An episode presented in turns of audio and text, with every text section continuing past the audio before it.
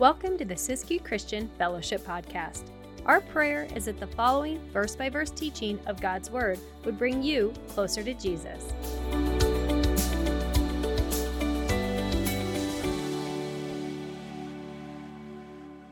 Romans, man, what a blessing it's been to go through this book. So much theology, so much truth found in the book of Romans. It really has been neat to just dive in and just see what the Lord would do as we just refresh our memory or even learn about some of these truths. So chapter 3, we finished up on Sunday.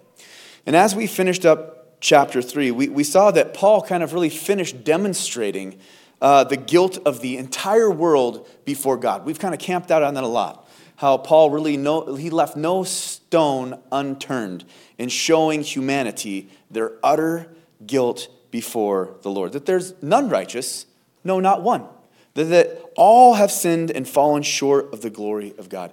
And Paul, he paints this picture of utter despair and darkness, and he brings us face to face with the hopeless reality that, man, we really are all sinners.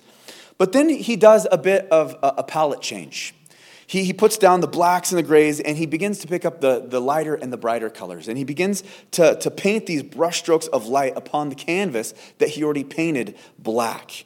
And he shares with us this glorious hope that we have in Jesus. He shares with us the hope of salvation, the secret, really, to salvation. And that is what we talked about on Sunday, is justification by faith. He transitions from this place where, man, you are all guilty, undeniably, to this place of this is what we do about that guilt. This is how we can escape God's wrath because of that guilt. Justification by faith. And as we talked about on Sunday, justification by faith, it's this legal transaction that occurs when the sinner believes upon the work of the cross, whereby the righteousness of God is transferred to the believer, and his sin is transferred to God. We're cleared of all guilt. More than being just cleared, it's as if we had never sinned at all. That really, in a nutshell, is what justification means. It's as though I have never sinned at all. And on Sunday, we looked at Paul. He kind of goes through what is justification? How does justification works? And he argues theologically that justification is by faith and faith alone. That's what we looked at on Sunday. He really lays it out. How does this justification thing work? Well, it's first of all, apart from the law. That's how he began that section at the end of chapter 3, where he's shifting from the guilt to the answer. That justification, we're justified before the Lord. It's apart from the law. It has nothing to do with us keeping the law, but it's by faith. It's by believing in the finished work of the cross. That Jesus, he is God incarnate. That God became a man, lived a perfect life, died on the cross in our place, was buried, and 3 days later rose again. We have faith. We believe that. Justification, it's available to every single human being who is willing to put their faith and believe in the work of the cross. Justification is by grace. It's a gift. We can't earn it. Unmerited, undeserved favor. It was a gift for us, but as we talked about on Sunday, it was costly. We talked about redemption, the cost that was paid to redeem us. God created us. He gave us free will. We chose poorly. We sold ourselves into the bondage of sin and death. And then God redeemed us. He bought us back. He purchased us with a price. And that price was his own life. He took the punishment that we deserve on the cross. Propitiation. He was our propitiation. He was our substitute. That's what it means. Propitiation literally means to satisfy the wrath of God. Jesus satisfied God's wrath towards us by having it poured out upon himself. And so this beautiful thing, justification by faith, that we are justified just as though we've never sinned simply by believing. Not by working, not by obeying, not by being religious enough, but by believing. And Paul closes out chapter 3 by saying, well, therefore, since we're justified by faith and faith alone, then what do we have to boast about? None of us can brag about how good we are. You might look around and say, well, I'm doing better than them, and doing better than them. You might look around and say, man, I'm not doing as good as them. Whatever the case may be, we have no right to brag, except for bragging upon or in Jesus. So Paul says, man, let's be braggers about Jesus. Boy, we're saved by grace. We're saved by the wonderful works of Jesus. But all of this discussing of being saved by grace, that it's a free gift, that it's not by works, it's not by our actions, that it's apart from the law. So does this kind of make the Old Testament irrelevant? You know, Paul, he does this, he has this form of teaching where he asks questions and then answers the question. He'll ask a rhetorical question and give the answer. And so there's all of these questions. And chapter 3 kind of ends with this idea. It is, well, if we're saved by grace and we're not saved by works, obeying the law, well, then why was the law even given? Right? I mean, that would be the next logical question. If we can't earn God's favor by obeying the law, then why were we even given the law in the first place? Well, we were given the law in the first place because the law shows us our need for a Savior. See, God gave us a law to show us that we couldn't keep it. There's no way for us to earn God's love or acceptance through keeping the law because we cannot keep the law. Try. I dare you. You can't. I guarantee it. It's impossible. And so Galatians 3, as we talked about on Sunday, Paul says that the law was given as our schoolmaster. It was given to lead us, to show us, to teach us that we really need a Savior. It's not a voiding of the law. It doesn't make the law void. It's a fulfillment of the law. That's what the law was given for.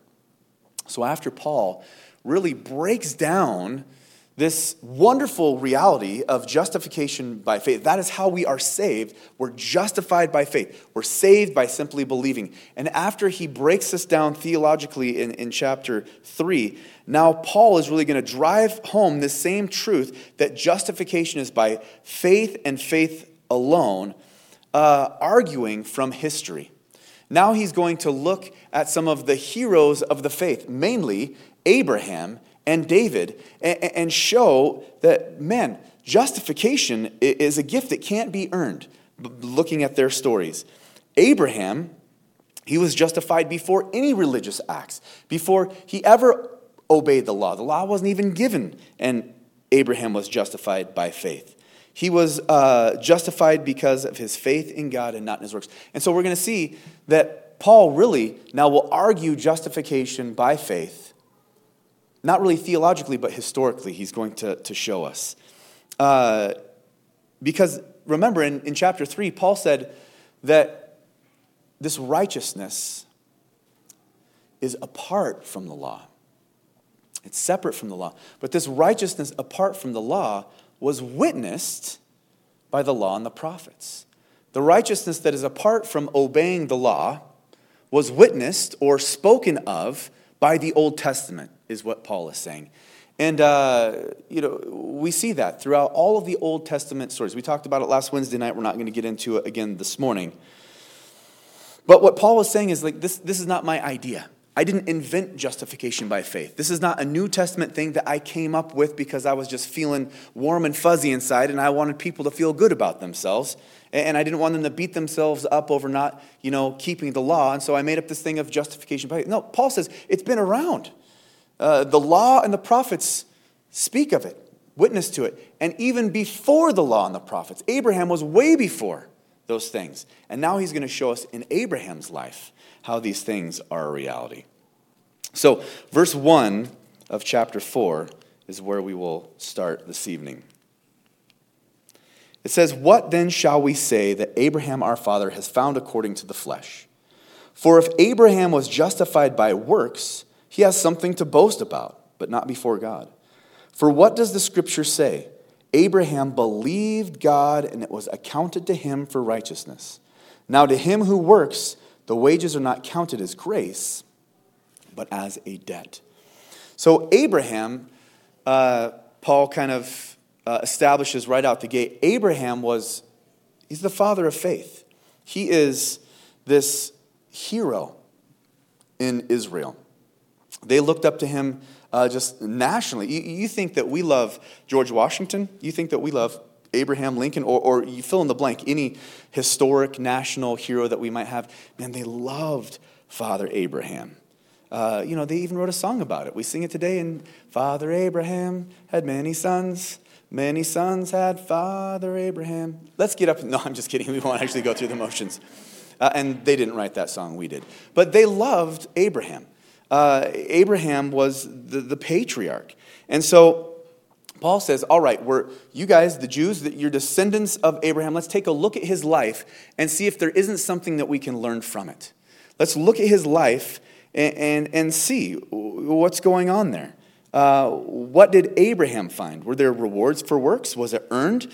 Or was justification a gift? Was it by faith alone? Because if he was justified by works, he could say, boy, then I did it, right? Again, Paul touches on that idea of, man, he can't boast. He had nothing to brag about. If it was about his own goodness, he could brag about it. But it wasn't. It was through believing. And so he had nothing to boast about. And so Abraham's life, right? Paul says here that, for what does the scripture say? That Abraham believed God, and it was accounted to him for righteousness. Now, this is a reference to Genesis chapter 15, verse 6. And Genesis, the beginning there, 12, moving forward, really tells the story of Abraham. And there in Genesis, chapter 15, in verse 6, it says, and he believed in the Lord, and he accounted it to him for righteousness. This was like Abraham's moment. This is when Abraham was saved. He believed, and it was accounted to him for righteousness. So Paul uses Abraham as this example of what it looks like to be saved by faith and by faith alone. Because here's the thing. Abraham wasn't saved, after he was circumcised. Abraham wasn't saved after he, offered Isaac up on the altar. There were many good things that Abraham did, but he wasn't justified by any of his works. He was justified when he believed, and when he believed alone. So Abraham, he wasn't justified by anything good. Remember, his origin story was when he was in the Ur of the Chaldees. He was just living his life, and the Lord came along and said, Abraham, I want you to go to a place that I will show you. And in faith, Abraham went. He just trusted the Lord and went. But that didn't justify him. He built an altar to the Lord on his way. That didn't justify him. He gave Lot the best land when there was contention between Lot's herdmen and his. That didn't justify him before the Lord. He rescued Lot and his family after there was the War of the Kings there in Genesis chapter 14. That did not justify him before the Lord. He split the animals in two to offer this cutting covenant with the Lord that we'll talk about in a minute. That didn't earn him justification. He was circumcised again. Isaac, offering Isaac, it was when he believed. So Abraham was not able to earn God's acceptance. He wasn't justified by works. But not only was he not justified by works, here's the interesting thing about Abraham's life, is that he was not disqualified from justification by his failures either. You see, Father Abraham, boy, he is the father of faith, isn't he? Boy, we have songs that we sing about him. Israel, they loved him. He was their patriarch. But to be completely honest, right, Abraham had his hang-ups. man, he had his fair share of faults. He had his fair share of times when he did not trust the Lord. Genesis chapter 12, you can turn there. I would encourage you to. Genesis chapter 12, again, it's Abraham's origin story. And in verse 1 of chapter 12, it says, "Now the Lord said to Abram, 'Get out of your country, from your family, and from your father's house, to a land that I will show you, and I will make you a great nation. I will bless you, and make your name great, and you shall be a blessing. I will bless those who bless you, and I will curse those who curse you, and in you all the families of the earth shall be blessed.' So Abraham departed as the Lord had spoken to him, and Lot went with him." So, interesting thing there. So Abraham obeyed, but he took Lot with him. What did the Lord say right at the very beginning? He said, "Get out of your country and from your family." He didn't say, "Take your family with you." So he takes Lot with him. What happens later on in the story? Well, again, we see that there's contention between Lot's herdsmen and Abram's herdsmen. That as they're getting settled, there's bickering. And so Abram has to go into this place where, all right, you can pick out the best land, and Lot picked his land. But there was contention because of that result. Lot would go on to have disgusting, incestuous relationship with his daughters. The Moabites and the Ammonites would come out of that would harass Israel time and time again. It was actually not a good thing that Abraham did there when he disobeyed the Lord by bringing Lot, and there was consequences to that. Then later on, as we continue looking at Abraham's story, after he rescues Lot from captivity, there's a war, all the kings get together there in chapter 14, and Lot is taken into captivity with his family. Abraham goes to rescue Lot, and then after all this is settled, there in Chapter 15, we were just there looking at Abraham's justification by faith. It says, "After these things, the word of the Lord came to Abram in a vision, saying, 'Do not be afraid, Abram, I am your shield, your exceedingly great reward.' But Abram said, 'Lord, what will you give me, seeing I go childless, and the heir of my house, Eliezer of Damascus?' Then Abram said, 'Look, you have given me no offspring. Indeed, one born in my house is my heir.'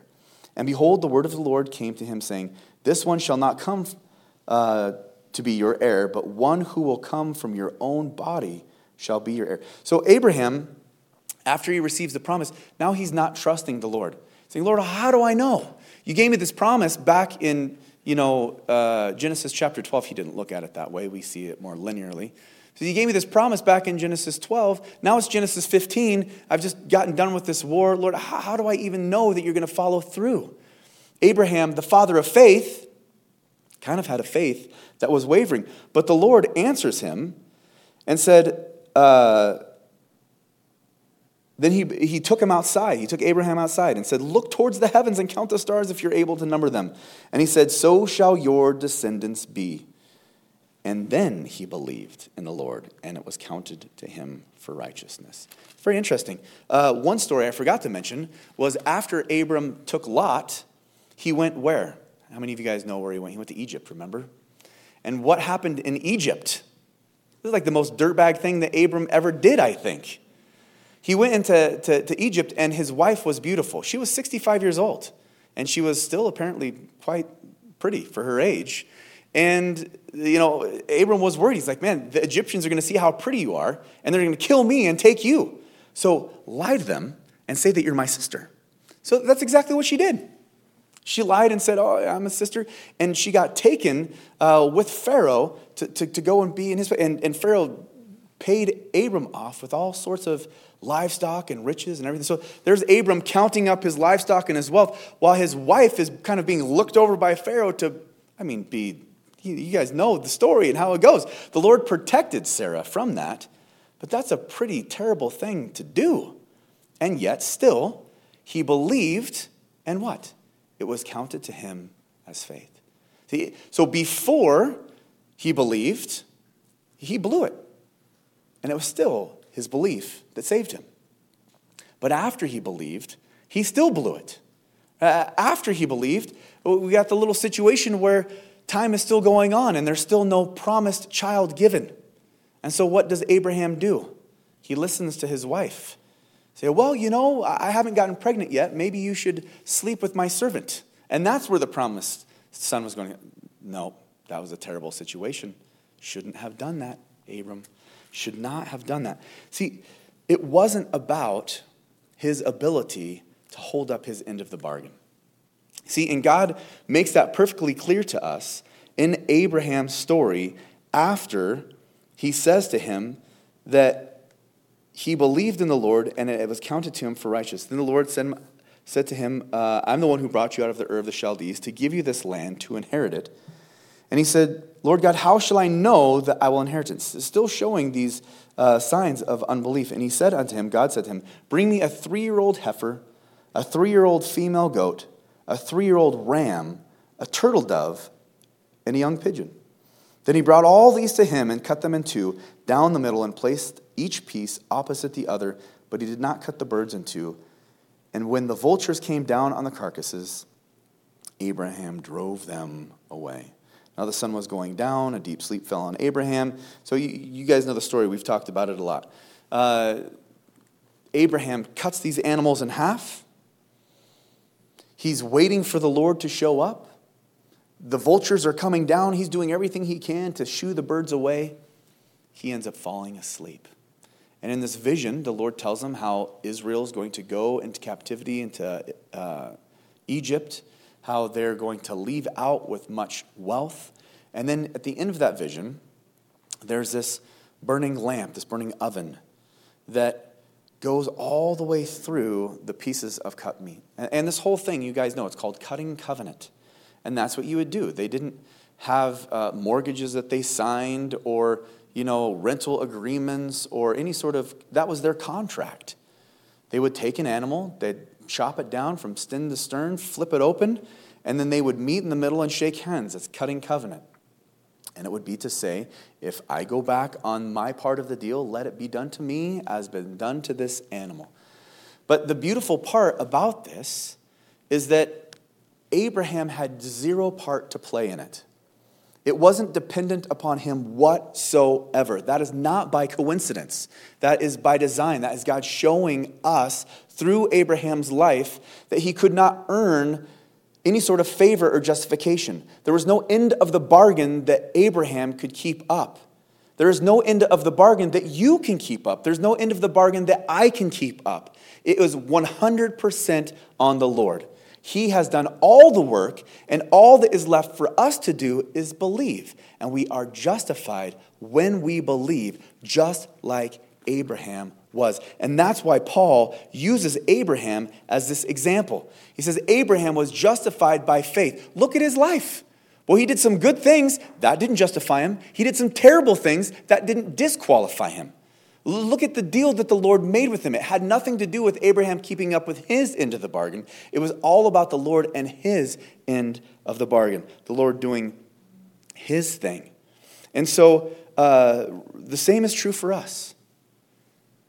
We are justified not by our works, not by the things we do, not by how many hours we spend on our knees or how much of the Bible we know. Those are good things.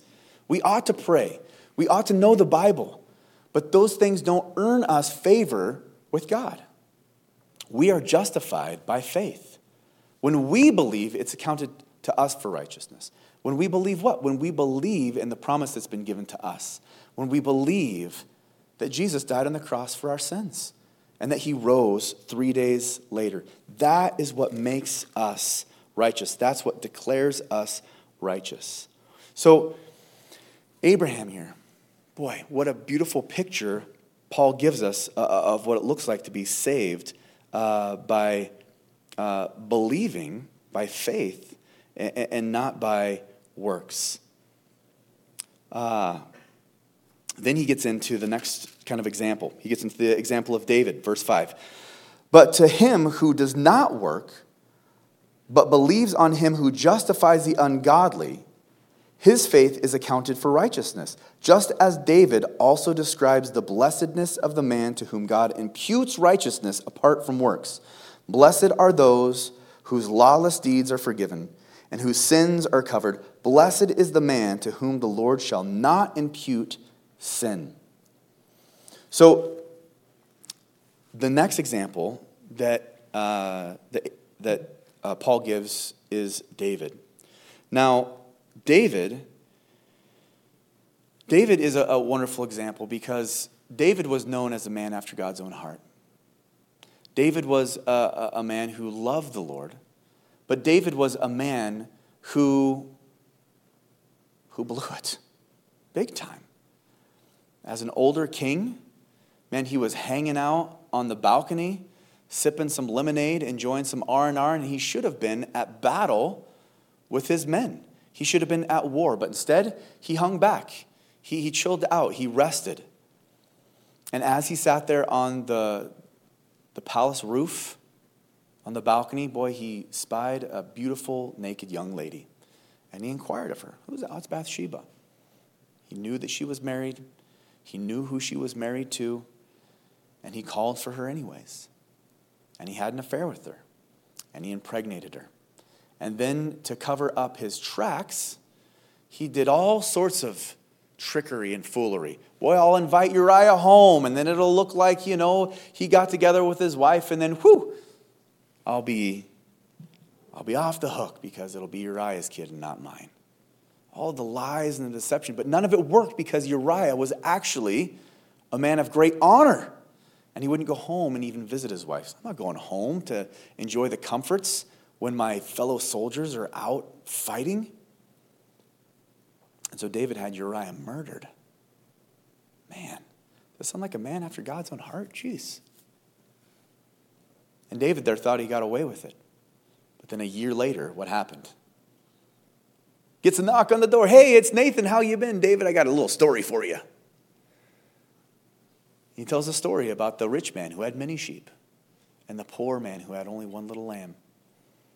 And the rich man had a guest come through town. But instead of slaughtering one of his sheep for the guest, he stole the poor man's only beloved little sheep and barbecued it for his guests. And David was just irate. He said, "Man, that man needs to be put to death." And Nathan said, "You're that man." And in that moment, David was broken. Could you imagine carrying that guilt around for an entire year? Having all of those things weighing heavy on your conscience? But there in Psalm 32, that's the record that we have here, where David records, this is a confession psalm. He's, "Blessed are those whose lawless deeds are forgiven and whose sins are covered. Blessed is the man to whom the Lord shall not impute sin." David understood. See, when you read through the story in 2 Samuel, when Nathan called David out, it says that as David was broken, Samuel declared that your sins are forgiven of you.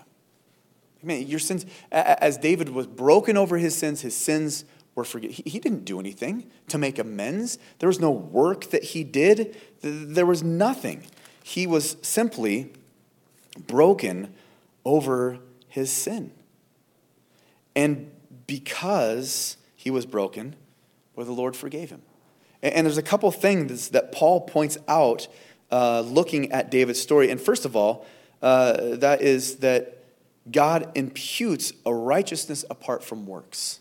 Impute. So that's another one of those words. We looked at redemption on Sunday. We looked at justification. We looked at propitiation. And now we look today at impute.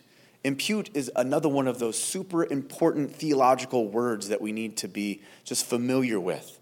Because impute is, again, it's an accounting term. And it means to calculate, to count, to make account, to charge it to an account. It's when you balance the books. You impute this to there and that to there. And so God imputes a righteousness apart from... So David had a righteousness given, charged to his account that he didn't deserve. What a crazy thing to think about when you consider David's actions, that there was a righteousness given to him that he did not earn. Not only that, but that God did not impute his sin against him. God did not count his sin against him. So David had a righteousness given to him, charged to his account. David did nothing to atone for his own sin except for believe he was forgiven. And Jesus' righteousness was imparted to him. So wait a second, Jesus hadn't died on the cross yet. How did that happen? Well, they looked forward in faith to the same thing we look back in faith. We look back to the cross. They look forward to the cross. And then his sin didn't count against him anymore.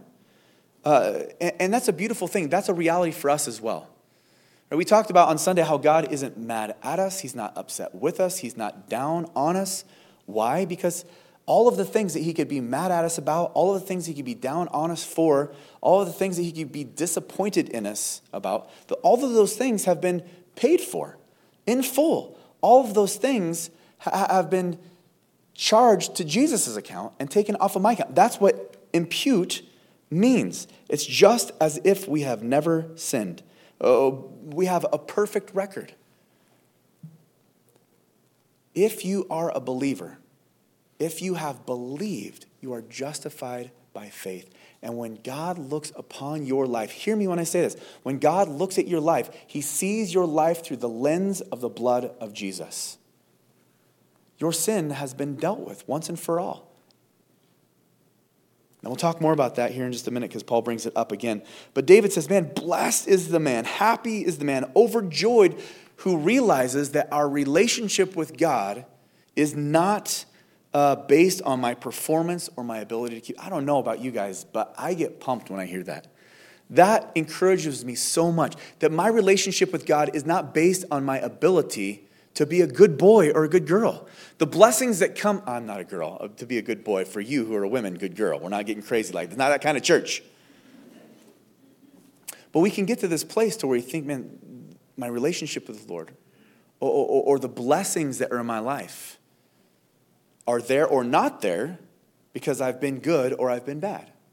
And it happens so subtly. I got to be honest with you. So, I love to hunt, but I'm a terrible hunter. And I'm a terrible hunter because I just don't put that much time into hunting in the preseason. I'm kind of a lazy hunter. I'm like, let's hop in the truck. We'll go just luck out and find a deer. But when we're hunting, boy, there's this part of me where it's like, I know it's God's providence if I get a deer or not, right? And so Sky's hunting this year. I want to get him a buck. But, we're just driving around hoping that we see a deer. And there's this weird thing that happens. Like, Lord, would you please bless me? And you begin to think about, boy, I've been good or have I not been good? Or this is why I shouldn't get a buck or this is why I should get a buck. It is the goofiest thing. It's not based on that, right? And you can replace the reward of a buck with anything that you would desire in your life, but we play these games. And it's not about whether we've been good enough or not. It's about God's goodness, and that is the point that Paul is making through David's life. And David said, man, blessed is the man who realizes that it's not based on our own works, our relationship with God. And when we realize that, when that sinks into my mind, that it's not about being a good person necessarily, that I don't earn God's favor, it makes me want to serve God more. It makes me want to walk in obedience. It's motivated by love, not by obligation. And it's a joy and not a burden. Man, nothing will make your Christian walk a burden like trying to earn God's love constantly. Man, we're free from that. What a wonderful thing that Paul shows us through David's life. Now he gets into this next section, verse 9. He says, does this blessedness then come upon the circumcised only, or upon the uncircumcised also? For we say that faith was accounted to Abraham for righteousness. How then was it accounted? While he was circumcised or uncircumcised? Not while circumcised, but while uncircumcised. He answers his own questions. And he received the sign of circumcision, a seal of the righteousness of faith which he had while still uncircumcised, that he might be the father of all those who believe, though they are uncircumcised, that righteousness might be imputed to them also, and the father of circumcision to those who not only are of the circumcision, but who also walk in the steps of faith which our father Abraham had while still uncircumcised. I tell you what, while Paul gets on the circumcised topic, he says circumcised over and over and over again. But this is the point that he's making, right? So he's talking about the patriarchs. He's talking about the Jewish, national heroes. He's using them as examples of justification through faith. And he says, well, is this whole idea of justification of faith just for the circumcised? Is it just for the Jew? And Paul says, no, it's for the Jew and the Gentile. It's for the circumcised and the uncircumcised. Those terms are interchangeable. Circumcised for Jew, uncircumcised for Gentile. So Paul says, no, it's for both. It's for all. It's for anybody who would believe. And then he goes back to Abraham and said, when Abraham was justified, was he circumcised or uncircumcised? And he answers his own question. He says, no, he was uncircumcised. When that statement was made to Abraham, that he believed, and that it was accounted to him as righteousness. He wasn't circumcised for like another 14 years. It had nothing to do with the fact that he was circumcised or not circumcised. But circumcision, as Paul talks about, it was a symbol. It was a sign. It was an outward sign of an inward change. That was the whole idea. That Abraham wasn't righteous because he was circumcised. He was circumcised because he was righteous. It wasn't to confer, but to confirm. It did not add to Abraham's salvation. It merely attested to it. It was a sign. It was a symbol. And again, from our perspective, we say, well, baptism fits that. And there's this correlation between baptism and circumcision because it's of the heart. When you read through Colossians 2, like 11 through 13, it talks about this connection between those two things because it really is about the inward change. And we would be tempted to say, well, you know, I've been baptized or I've been confirmed if you have a Catholic background or, you know, I take communion, all these things. We say, well, but those things are worthless. They mean nothing. They cannot save you unless, again, it's an expression of an inward heart change. It makes no difference unless it's a reflection of a surrendered heart. And so because of that, right, is this whole idea of, you know, justification by faith that we see in Abraham, is it just circumcised or the uncircumcised? No, it's for all. And Abraham is the father of all who believe. So as we can say, Father Abraham. Well, that's a big deal. As Paul's breaking this down, you have to understand that back in the day, you could become a Jewish proselyte. You could be a Gentile who believed, became circumcised, went through all of the rites and rituals, and you would be a Jew, but you could never say that Abraham was your father. You would always have to say Abraham is your father. But Abraham is our father. See, that's what, I mean, we'll get into it as we make our way through the scriptures, but Paul talks about it later, how we have been adopted into that family, how Abraham is our spiritual father as well. So it's outside of circumcision altogether. But then he goes into this reality that it's also outside of the law.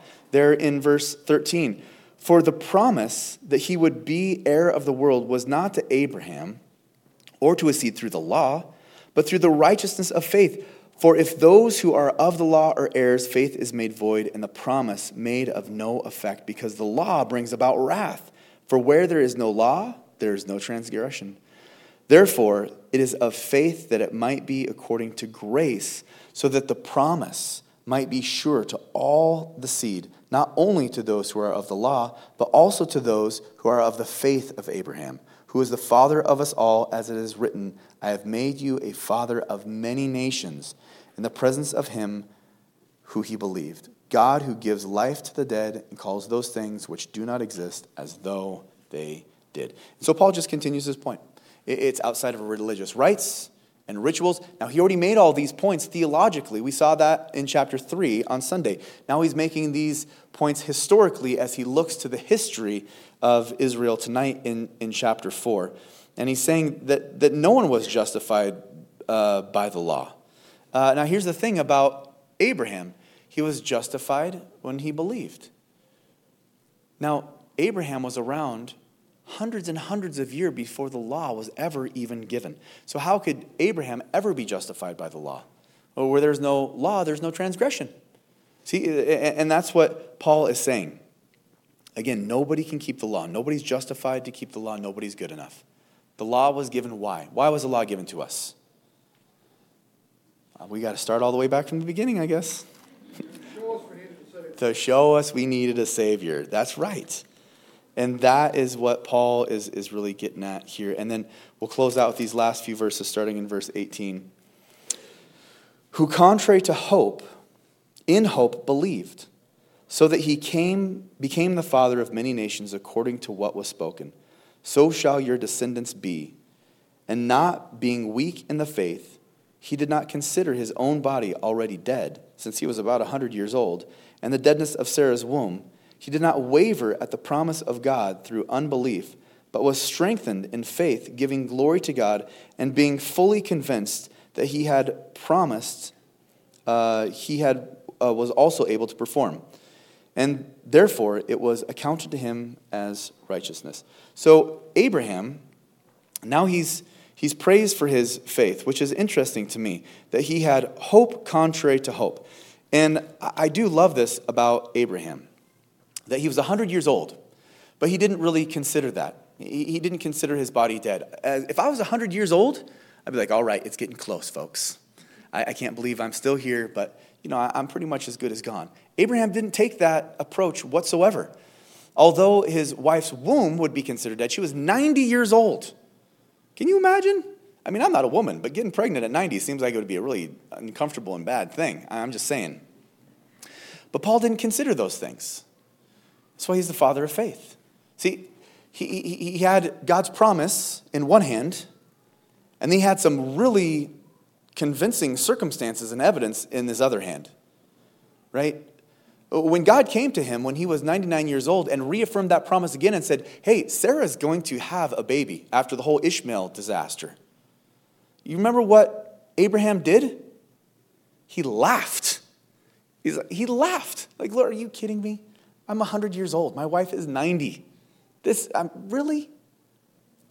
He laughed. And yet here, it says that he had faith. I don't know. There seems to be, is there a disconnect there? Again, he's noted to have this faith. Now, he believed. He's credited for believing. Circumstances on one side, God's promise on the other. He went with God's promise. But when we think back to Abraham, I think solid.